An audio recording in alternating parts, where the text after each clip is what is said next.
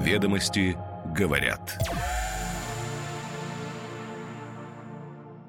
Четверг, 15 февраля 2024 год. О чем сегодня пишет главная деловая газета страны. Листаем и отмечаем то, что нужно внимательно прочитать.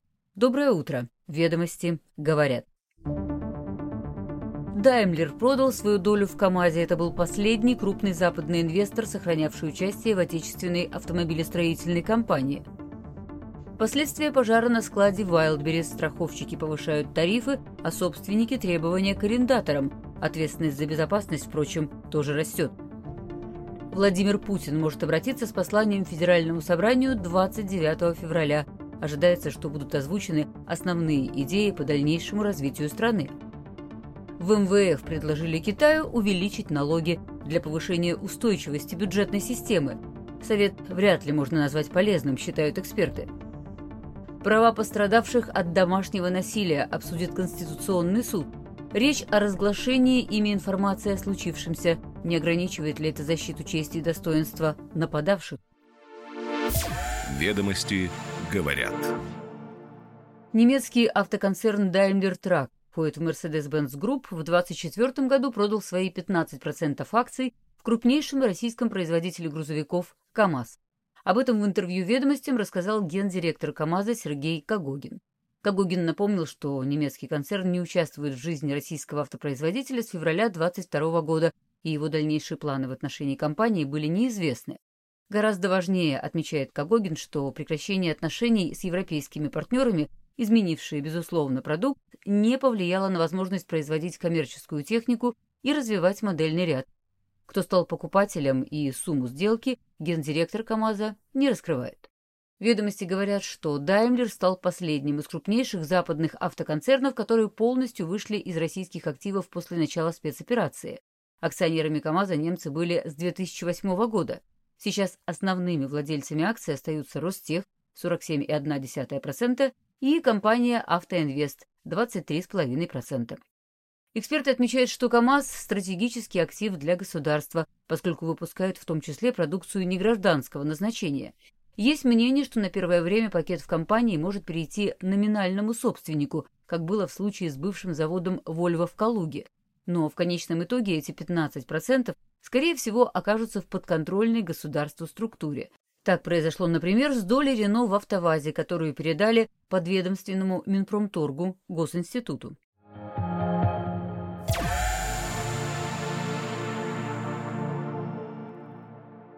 Пожар на складе Wildberries в начале года и несколько других недавних крупных случаев привели к резким изменениям на рынке страхования такой недвижимости. Ведомости говорят об этом со ссылкой сразу на семь источников – страховых брокеров, страховщиков и консультантов. С одной стороны, вырос спрос на страхование складов, хранимых на них товаров и ответственности арендатора, такие полисы стали запрашивать на 20% чаще, с другой выросли тарифы на подобные договоры, а оценка складских помещений и отбор клиентов стали жестче. Плохо оснащенному с точки зрения пожарной безопасности объекту крайне сложно теперь найти страховщика для заключения договора. По словам участников рынка, у страховых компаний вырос нижний порог оценки риска защищенности, то есть минимальный уровень пожарной защиты, чтобы застраховать объект. В списке принципиальных требований появляются наличие и работа в дежурном режиме автоматической пожарной сигнализации, запрет стоянки, заправки, ремонта погрузочно-разгрузочной техники, запрет складирования на расстоянии менее трех метров от электроустановок. Но есть во всем этом и большой плюс. Собственники стали вовлеченнее в вопросы страхования и ответственнее исполняют рекомендации по противопожарной безопасности. К слову, собеседники газеты знают, что горевший под Санкт-Петербургом в январе склад Вайлберис не был застрахован, как и хранящиеся на нем товары.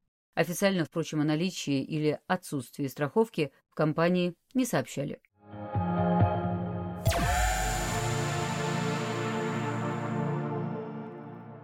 Вероятнее всего, Владимир Путин обратится с посланием Федеральному собранию в самом конце февраля. Об этом ведомостям сообщили источники, близкие к администрации президента. Одна из возможных дат – последний день зимы, 29 февраля, но она может корректироваться в зависимости от графика первого лица. О подготовке к посланию активно говорят последние дни. Первым был Геннадий Зюганов, а после Дмитрий Песков подтвердил информацию прессе, пообещав своевременную аккредитацию. Со ссылкой на собеседников ведомости говорят, что подготовкой послания занимаются различные ведомства и подразделения администрации президента, но за основную часть документа ответственен помощник главы государства Максим Орешкин. Близость выборов повышает интерес к посланию, в нем, как ожидается, прозвучат основные идеи по дальнейшему развитию страны. Именно на них сообщают источники в штабе Путина, и будет основана его предвыборная программа как кандидата. Аналогичным образом строилась работа и шесть лет назад. Тогда в штабе отмечали, что Путин не будет отдельно публиковать программу, поскольку все изложено в послании. И все же политологи задаются вопросом, будет ли в нынешнем послании обозначен какой-либо образ будущего, или оно ограничится подведением итогов и фиксацией актуальных достижений власти, а также уточнением ее идеологем. В целом, перед выступлением атмосфера ожидания принятия неких больших решений.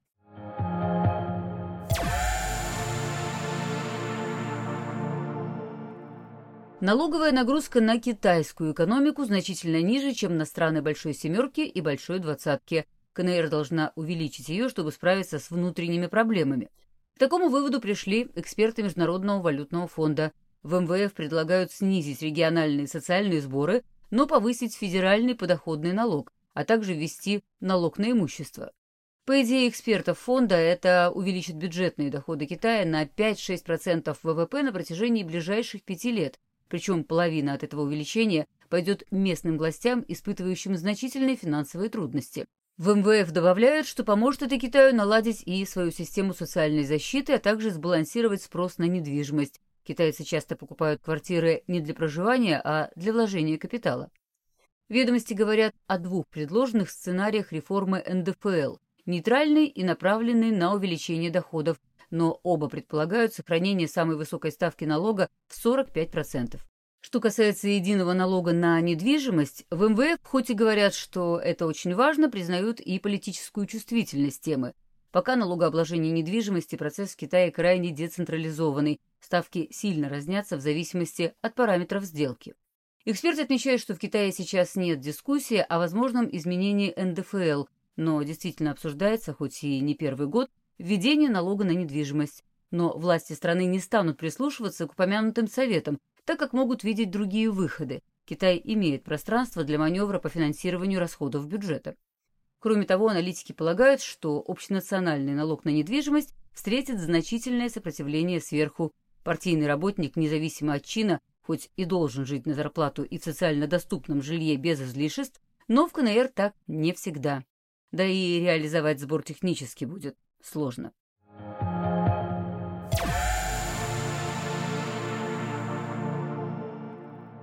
Конституционный суд разберется в вопросе о праве пострадавших от домашнего насилия обнародовать эту информацию.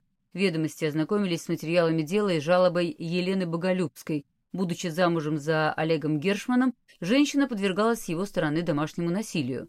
Когда супруги разъехались, муж выкрал дочь, и Елена полтора года не знала о местонахождении ребенка, но в итоге правоохранители нашли отца и девочку в Беларуси, и дочку вернули матери. Боголюбская разместила в социальной сети информацию о ходе судебного разбирательства. Бывший муж решил заявить на нее в суд с целью защиты репутации.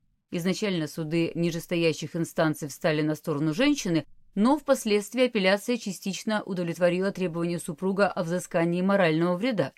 Верховный суд не нашел оснований в кассационных жалобах Елены для пересмотра дела, поэтому она решила обратиться в Конституционный суд.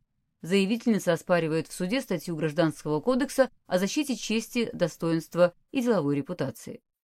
Юристы отмечают, что это острый вопрос соотношения права на свободу мысли и слова лиц, переживших насилие, и право на защиту чести и достоинства.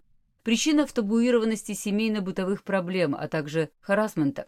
Нередко уголовные дела по заявлениям о таком насилии не возбуждаются по причине недостаточности оснований, и рассказ о пережитом в соцсетях для пострадавших возможность поделиться травмирующим опытом от первого лица.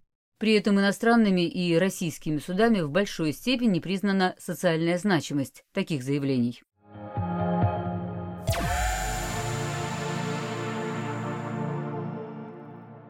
И возвращаемся к КАМАЗу. В минувшем году компания утратила традиционное лидерство в сегменте продаж тяжелых грузовиков в России. Доля компании снизилась с 50% до 20% из-за плотного натиска конкурентов из Китая и невозможности сосредоточиться на выпуске техники нового модельного ряда поколения К5. Этому, в свою очередь, смешали работа на спецзаказчика и сложности с заменой компонентной базы из-за санкций. Тем не менее, компании удалось увеличить прибыль вдвое уже за первое полугодие 2023 года. В интервью «Ведомостям» генеральный директор КАМАЗа Сергей Кагогин рассказывает об особенностях работы со спецзаказчиком, ситуации на «Москвиче» и эксперименте с беспилотными грузовиками. Ведомости говорят.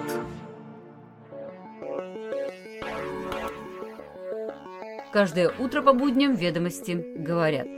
Краткий обзор публикаций главной деловой газеты страны. Следим за развитием событий и новыми трендами. До встречи завтра.